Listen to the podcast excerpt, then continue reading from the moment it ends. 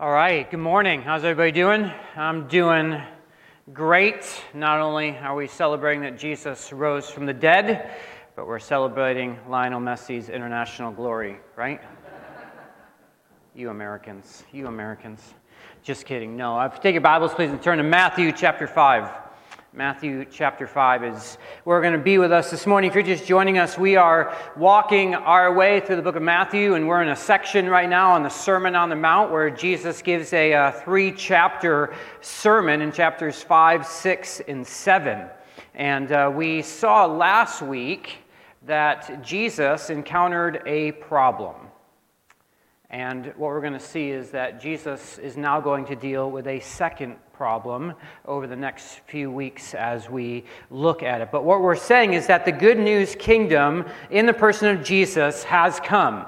And in Matthew 5, 6, and 7, he is laying out the ethic or the way of being for those who are citizens of this new kingdom. And so this morning, we're going to be reading chapter 5, verses 21 through 26, and looking at, I think, a very difficult passage, not necessarily to understand, but to actually take to heart and to see what Jesus is actually demanding of his followers. As I said last week, sure, it is in one sense free grace that is what saved us what is saving us and will save us. It will never be any of our works in the past, present, or future that save us. It is always God's free grace that is saving us. And so, in one sense, Christianity is really easy believe. Put your trust in the free grace of our great God. And yet, I don't know that we often hear the other side balanced with that, that Jesus demands a lot. He says, Take up your cross and follow me. And in Matthew chapter 5, verses 21 through 26, we have a very difficult, I think, ethic of the kingdom that Jesus is demanding. And we'll see at the end, we can only, only live out by grace. Jesus says this You've heard it said that of the people long ago, you shall not murder, and anyone who murders will be subject to judgment. Excuse me. but I tell you that anyone who is angry with a brother or sister will be subject to judgments. Again, anyone who says to a brother or sister, Raca, is answerable to the court or the Sanhedrin. And anyone who says, You fool, will be in danger of the fire of hell. Therefore, if you're offering your gift at the altar and there, remember that your brother or sister has something against you, leave your gift there in front of the altar First, go and be reconciled to them, then come and offer your gifts. And settle matters, matters quickly with your adversary who is taking you to court. Do it while you are still together on the way. Or your adversary may hand you over to the judge, and the judge may hand you over to the officer, and you may be thrown into prison. And I truly tell you, you will not get out until you have paid the very last penny. Let's pray. Father, we need the Spirit of God to meet with us, to see the beauty of the grace that we have in the person of Jesus, so that we might actually live out this first ethic that Jesus is demanding of the citizens of his kingdom. So I pray very specifically, Spirit, that you will speak to us, that we will hear you and that we'll be able to see and worship in our seats our King. In Jesus' name, amen. I said in the beginning, Jesus dealt with a problem last week that we talked about, and that was the, the relationship between the law that the 613 commands that the Jewish people kept, and now the new law that Jesus is going to lay out. And so we saw last week, and you can go back on the website if you want to and, and hear this sermon again. But the idea is that Jesus is not coming to abolish the law, destroy the law, say the law is bad. He came to fulfill it, to bring it to its intended goal, to bring it to its intended completion. And as we'll see in Matthew's gospel, as we saw over the last couple of weeks together, is that the reason that Jesus can do this is because he has the authority to bring it to its completion, because he's the one who's the only one who's perfectly obeyed it all.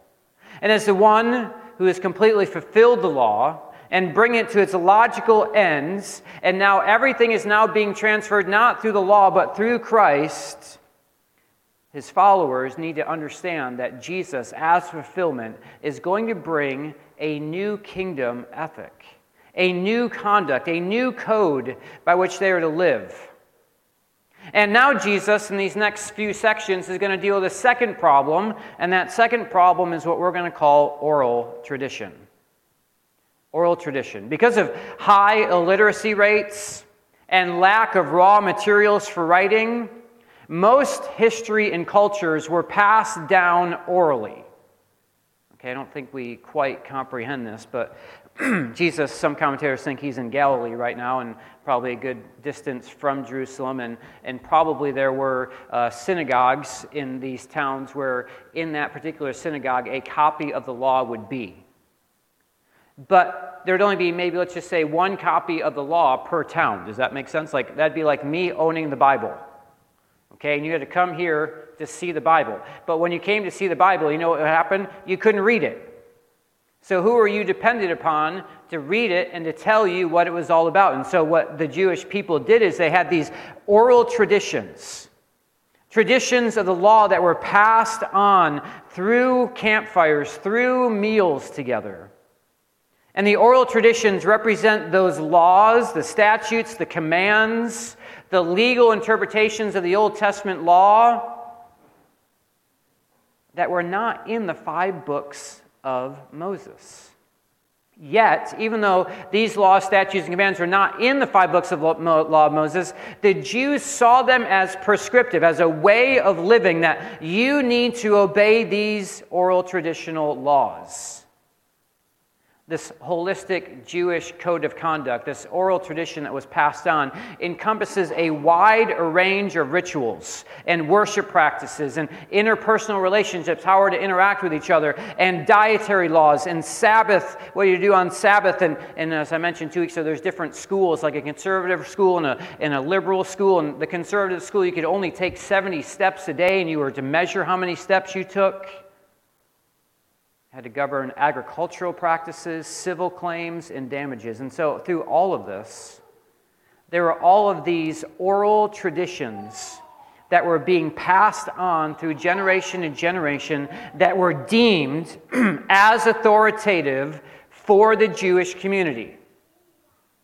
It wasn't until the second century after Jesus had uh, come and died and rose from the dead, and after the Jewish people were, sorry, after Jerusalem was destroyed by Rome in AD 70, into that next century, the Jewish people began to write down all of these laws, and it's recorded in what the Jewish people even today refer to as the Talmud. The Talmud. Now, the people who are responsible for these laws, we saw last week, are the scribes and the Pharisees. Now, let's dig a little bit deeper. I tried to give a little bit of sympathy to the Pharisees last week. Remember, I said, like, the only people that Jesus ever condemns are the Pharisees, and the only people we look at in the Bible and say, you idiots, are the Pharisees, right? Like, but let's give a little sympathy to the Pharisees, and caveat, don't become a Pharisee to a Pharisee, by the way, okay? And you can think about that, because then you become what you're criticizing, and that becomes bad. But the Pharisees, were not a political party. In fact, they were indifferent to political rulers as long as they were permitted to obey the law and do what they wanted to do. So, Pharisaism was like a lay movement, it was like a, a movement of the common people in a sense. and, and according to Josephus, a Jewish historian, there was about 6,000 Pharisees in the first century. Approximately 1% of the Jewish population were, uh, in a sense, deemed Pharisees.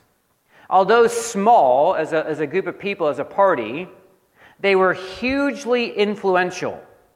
Pharisaism, the, the, school of the Pharisees, was reputed for its high ideals, and in the words of Josephus again, was extremely influential among the common people. So the Jewish oral tradition passed on all of these laws to the Jewish people that you should obey them. And the people who were primarily the ones responsible for advocating these oral traditions and promoting these oral traditions were the Pharisees. And Jesus says in verse 21 You have heard it said long ago. Jesus is like, You've heard the law. You've heard all of these rules that the people have given over you. And what Jesus is going to do over the next several weeks is he's going to give a deeper, more fuller meaning to their oral traditions and to the Old Testament law. In fact, what we're going to see, interestingly, is that both Jesus and the Pharisees were interested in what I'm going to call intensifying the law. If you remember last week, I gave a, a chart that the Jewish people would have a commands. And then what they would do is they build another command outside of that, and they'd keep building more and more gates around the command so that if you broke through the first 15 gates, you still didn't break what? The real commands. And so they built all of these traditions and laws outside to ensure that they never broke the commands. And they were intensifying the law by what? Binding people's consciences to do more and more and more.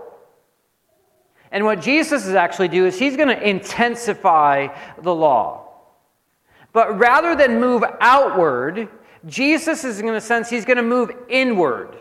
Rather than creating a group of people who can just obey a bunch of external conform, uh, conform to a bunch of external rules, he wants to actually create a citizen, a kingdom of people where actually the meaning of the law has actually changed the person. Sometimes we need to see that Jesus is concerned about the holistic. He's about moving to the inward so that the outward can actually be true and it can be real.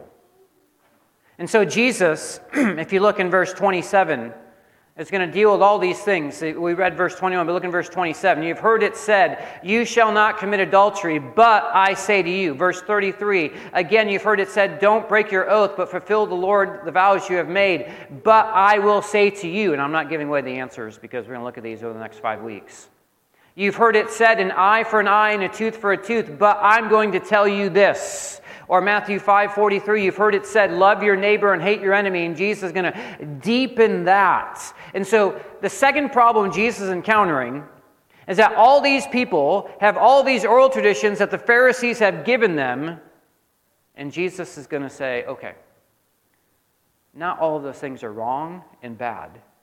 But as the one who has come to fulfill the law, let me actually tell you the actual meaning and the true understanding of what these laws are all about. And the first one this morning that we're going to deal with is the deepening on the slide here is the deepening and the fulfillment of the new covenant law. And simply this deals with the anger and contempt are the real issues. anger and contempt are the fulfillment of what the sixth commandment is getting after. So, the explicit prohibition in our text this morning is the sixth commandment that says, Do not murder. And if you do murder, you will be subject to judgments. Leviticus says anyone who takes the life of a human being is to be put to death. Now, the Jewish people added to these laws of like what this judgment would look like and how it would go. But according to the Old Testament, just if you killed someone, willingly, purposefully, you are to be put to death. Jesus, in this passage, is going to go one step further. And, and if we're not following along here, it is not as though if there is no bloodshed, that the true and eternal meaning of the sixth commandment has been fulfilled. So, what Jesus is saying is just because you didn't kill someone who you really hated, doesn't mean you're off the hook. It doesn't mean that you fulfilled the purpose of the six commandments. What is wrong and what Jesus is getting after here is the motivation that undergirds the reason that murder actually occurs. You hate someone.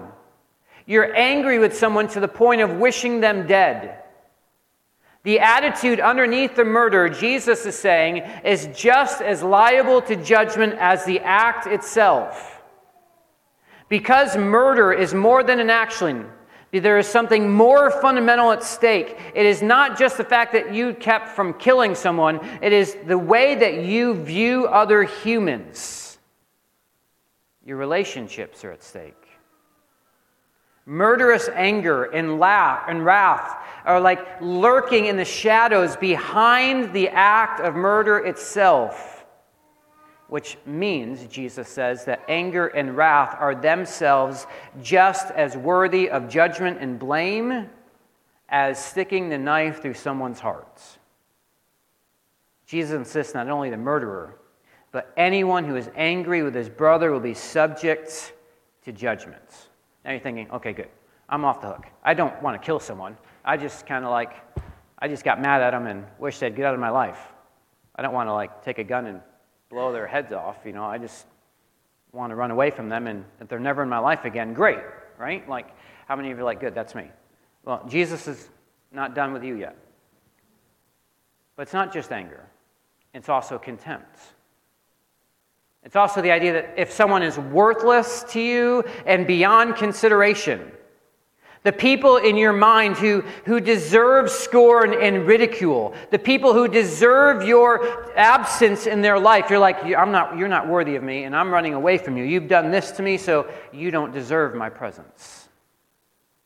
And Jesus drives home, it's not just anger, but it's contempt with the next two phrases. He says, Anyone who calls his brother or sister Raca, Okay?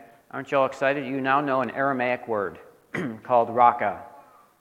And it's an expression of abuse. It, it means like empty in Aramaic, and it could be translated whatever words you like. You idiot, you blockhead, you moron, whatever phrase you want to put in there. Does that make sense? But it's a, it's a term that you give to someone who you are angry at, that, that you are abusing, that you want harm to come to in some way, maybe not death, but some sort of harm to come to them, and you call them Raca. or, Jesus says, anyone who calls someone a fool. This is someone who is pertaining to be extremely unwise and foolish. This is actually in 15 years from now, when we get to the very last section in the Sermon on the Mount, when Jesus is telling the, the parable of the sand and the rock, if you're familiar with that passage, you build your house on the rock or build your house on the sand. The person who builds their house on the sand is this very same word, foolish. so, isn't this interesting?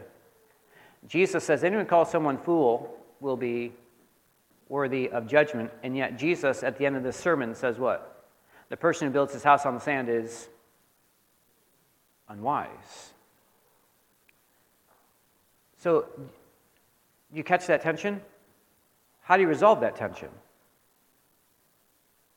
Because again, it isn't just saying to someone, you fool. It is the motivation by which you then out of your mouth say that word fool.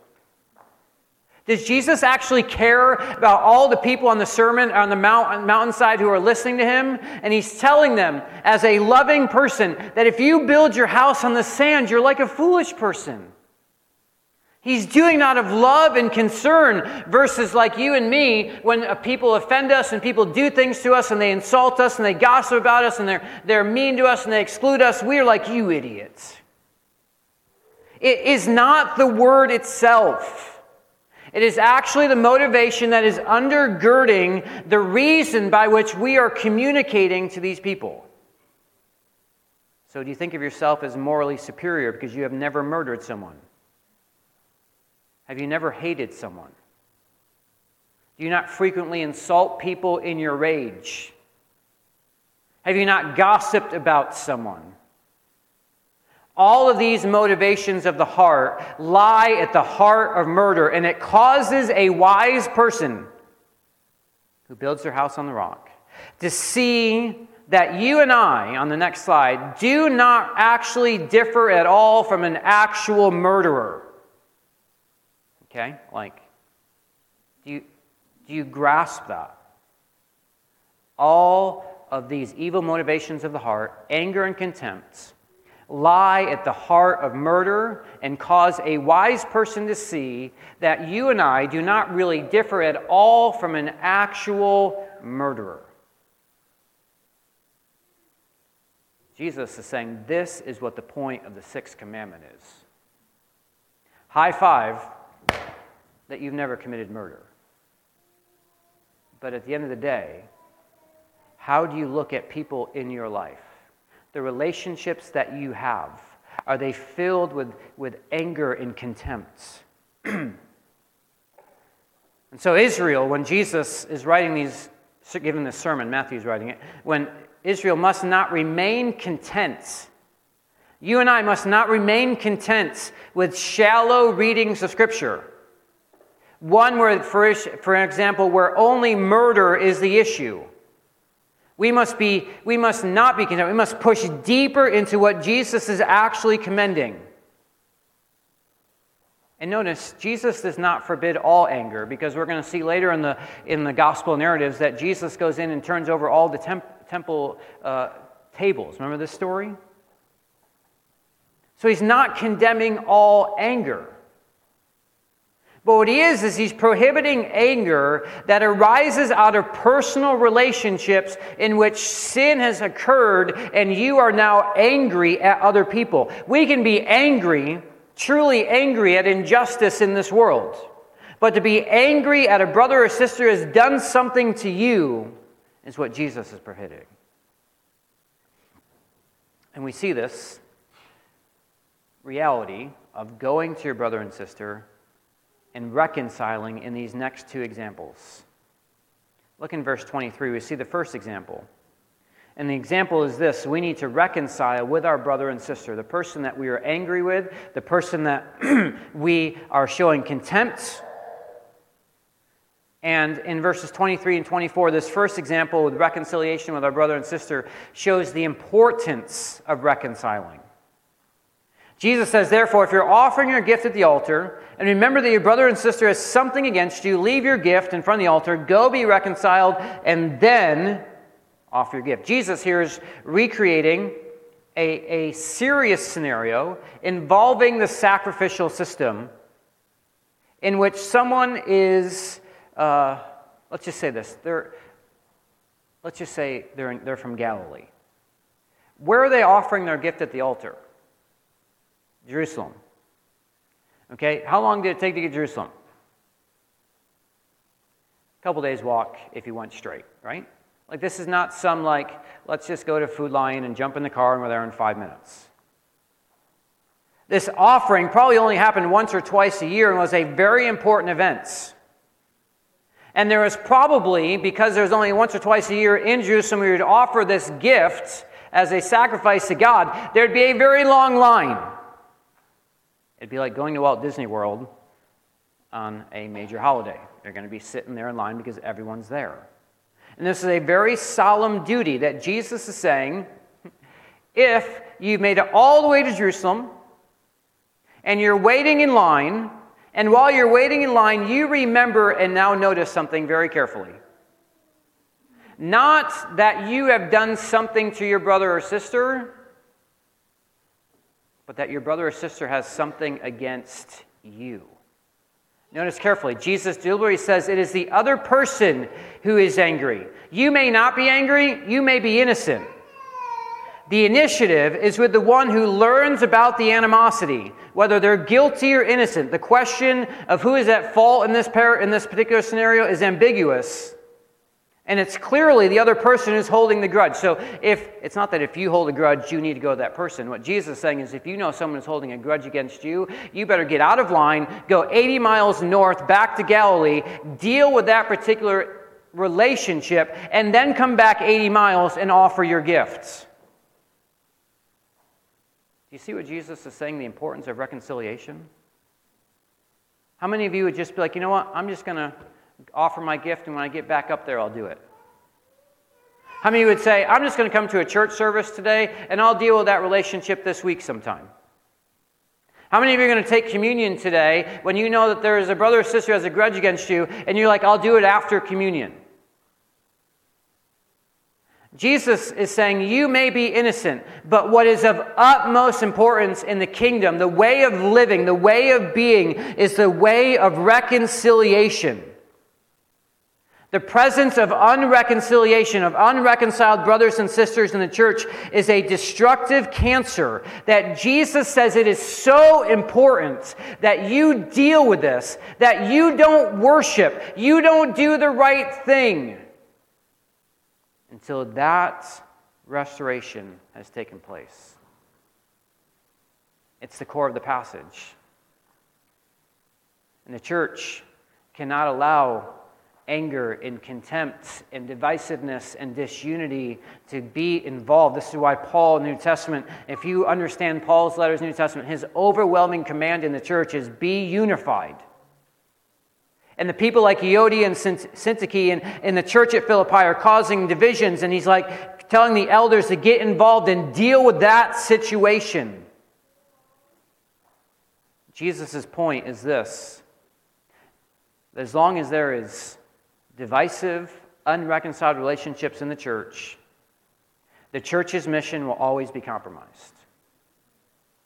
This is connected to Matthew's themes and forgiveness that we'll get to in chapter 6. That if you cannot forgive your brother and sister in Christ, you have not experienced the forgiveness and you cannot forgive, experience the forgiveness of God. There is an importance to what Jesus is saying that in all of your anger and all of your contempt in your relationships, that you deal with that immediately. Example 2.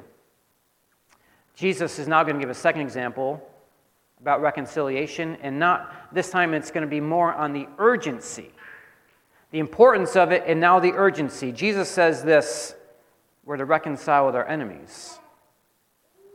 Verse 25 Settle matters quickly with your adversary who is taking you to court. Do it while you're still together on your way. Like there's this picture that you're in your house making bread for lunch, and all of a sudden, outside your door, the person, your adversary, comes knocking on the door of the Roman guards and says, Hey, we're off to court. I'm taking you to court. And you're like, What? And so, on your way to court, Jesus is encouraging you to find reconciliation there. Like, do everything you can on your way to court to do it, because when you get to court, you may be thrown into prison and you will not get out until you have paid the very last penny. Like um, in, this, in this culture, if you owed someone money and they knocked on your door and said, I'm taking you to court because you owe me $10, and you go to court and they throw you into jail, you're in jail until you pay the $10. But how are you going to pay $10 when you're in jail?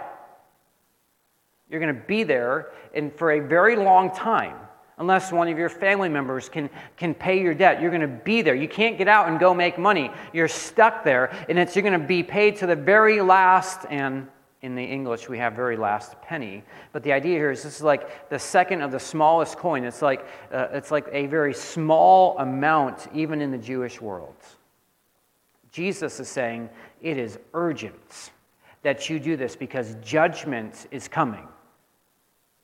And you see this idea of judgment throughout this passage. You'll be liable to judgment. You'll be taken before the Sanhedrin, which is like the 70 leaders of the Pharisees who were the court of Israel at that time. Or you'll be taken and before the court of God and thrown into hell. Jesus is saying the unreconciled life is the life of a person who does not belong to the kingdom of God. And if you don't belong to the kingdom of God, you're going to be cast into utter darkness. But the life of a citizen in the kingdom of God is someone who is not going to be angry, who's going to seek reconciliation with their brothers and sisters. If we're honest, this passage hits home in so many ways that we don't even fully grasp all of its ramifications. But interestingly, after Jesus introduces the Sermon on the Mount and the Beatitudes and, and tells Israel their purpose of being salt and light in the world by obeying all of these commands that he's going to give them, and he gives the relationship between the law and what he's about to give, what is the very first topic Jesus addresses? It is the relationships that the church and the kingdom community possesses. One of the hardest things to do in this life is to foster genuine, true relationships. One of the reasons that this is so hard is because we're so quick to be hurt, to be offended, and not to seek reconciliation. And this hurt and this offense keeps us from distances from the people we live right next to. On the next slide, it says this We deceive ourselves into thinking that if I'm done with that relationship, the next one will be better. We think if we just let time pass, our personal hurt will go away when all it has really done is harden your own heart towards present and future relationships. How many times have we done this? That we have a problem with someone and we just run away from that person and we try to stay away from them and we do something different and we have all this space and we think that space has created some sort of oh, acceptance with that person. But all that space has done is ruined your ability to have relationships with all the people who are in your life right now. If you can't deal with that, you're going to be guarded and protected with every other relationship that you possess. So, where there is no reconciliation, forgiveness, there's no relationship. And where there's no relationship, there is no life. And where there's no life, there's no kingdom of God present because God is life. There is no greater way to witness to the kingdom of God and the new way of being in his kingdom citizenship than running 80 miles back home to reconcile with your brother and then come worship. Imagine if the church lived that way.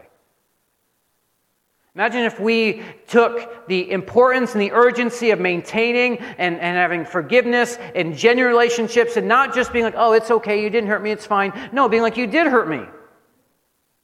And having people come and say, you know what, I hurt you, I'm really sorry.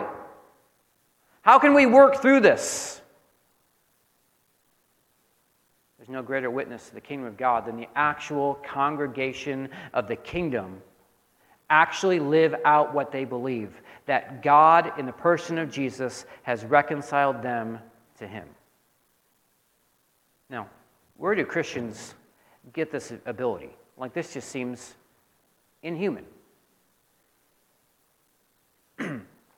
Romans chapter 5 says this. I have this on the screen for you. You See that just at the right time, when we were what, church? Powerless. Christ died for who, church? Very rarely anyone die for a righteous person, though for a good person, someone might possibly dare die. But God demonstrates his own love for us in this while we were still what, church? Sinners. Christ died for us. Since we've been justified by his blood, how much more shall we save from God's wrath through him? For if while we were God's what, church? We were reconciled to him through the death of his son, how much more, having been reconciled, shall we saved through his life? Not only is this so, but we also boast in God through our Lord Jesus Christ, through whom now we have received reconciliation. Look at who you are in this in this passage. You are the powerless, you are the ungodly, you are the sinners, and you're the enemies of God Himself. And in your relationships, do you think you're the one who's powerful? Do you think you're the one who's godly? Do you think you're the one who's righteous? Do you think the one who's on the right team? And so everyone else needs to come and bow down at your, your godliness and your power and, and your righteousness? When you think that way, that is your self righteousness bringing itself out so that you won't even hear people when they say that you need to repent. You won't be able to go to people and ask repentance because you don't see that in the good news of the gospel that God came to you because you are powerless. You have no ability. You are ungodly. Every dictate of your heart runs away from God in your flesh, and you are a sinner who has who possesses no, no love for God as an enemy. So, where does the church get this power? Because in all of this, God still ran to you. The degree to which you see the reconciliation that you possess with God will be the degree to which you seek reconciliation with God's people. That's the bottom line. That if you don't seek reconciliation with God's people, it's because you don't really understand the reconciliation that you have through Jesus with God the Father by his Spirit. In fact, the degree to which you see Jesus running 80 miles to you, knowing that I have the offense, he doesn't have the offense. And he came running to me through his death to bring God's reconciling free mercy and grace will be the degree to which those will be the degree to which we run to those who are angry with us. It's a hard passage. It's not just murder, so are you angry? Do you show contempt in your relationships? And in those relationships, are you quick to bring reconciliation? Father, help us to be people who value the reconciliation we have with you through Jesus, so that we might be able to have the power to actually seek reconciliation and to bring that reconciliation that we have with you to our relationships with others. I want to pray for our church right now that if there are relationships that need reconciliation, that you would, by your Spirit, bring those to light, bring healing I pray that you bring humility and grace to us, that we might be citizens of the kingdom who aren't just satisfied that we haven't murdered, but we are delighted that we have actually sought out reconciliation. So we pray against the evil one and his temptations, that he will not continue to blind us to what we need to see. And may the light of the good news of Jesus shine so that we might see where we need to go and seek reconciliation. In Jesus' name we pray.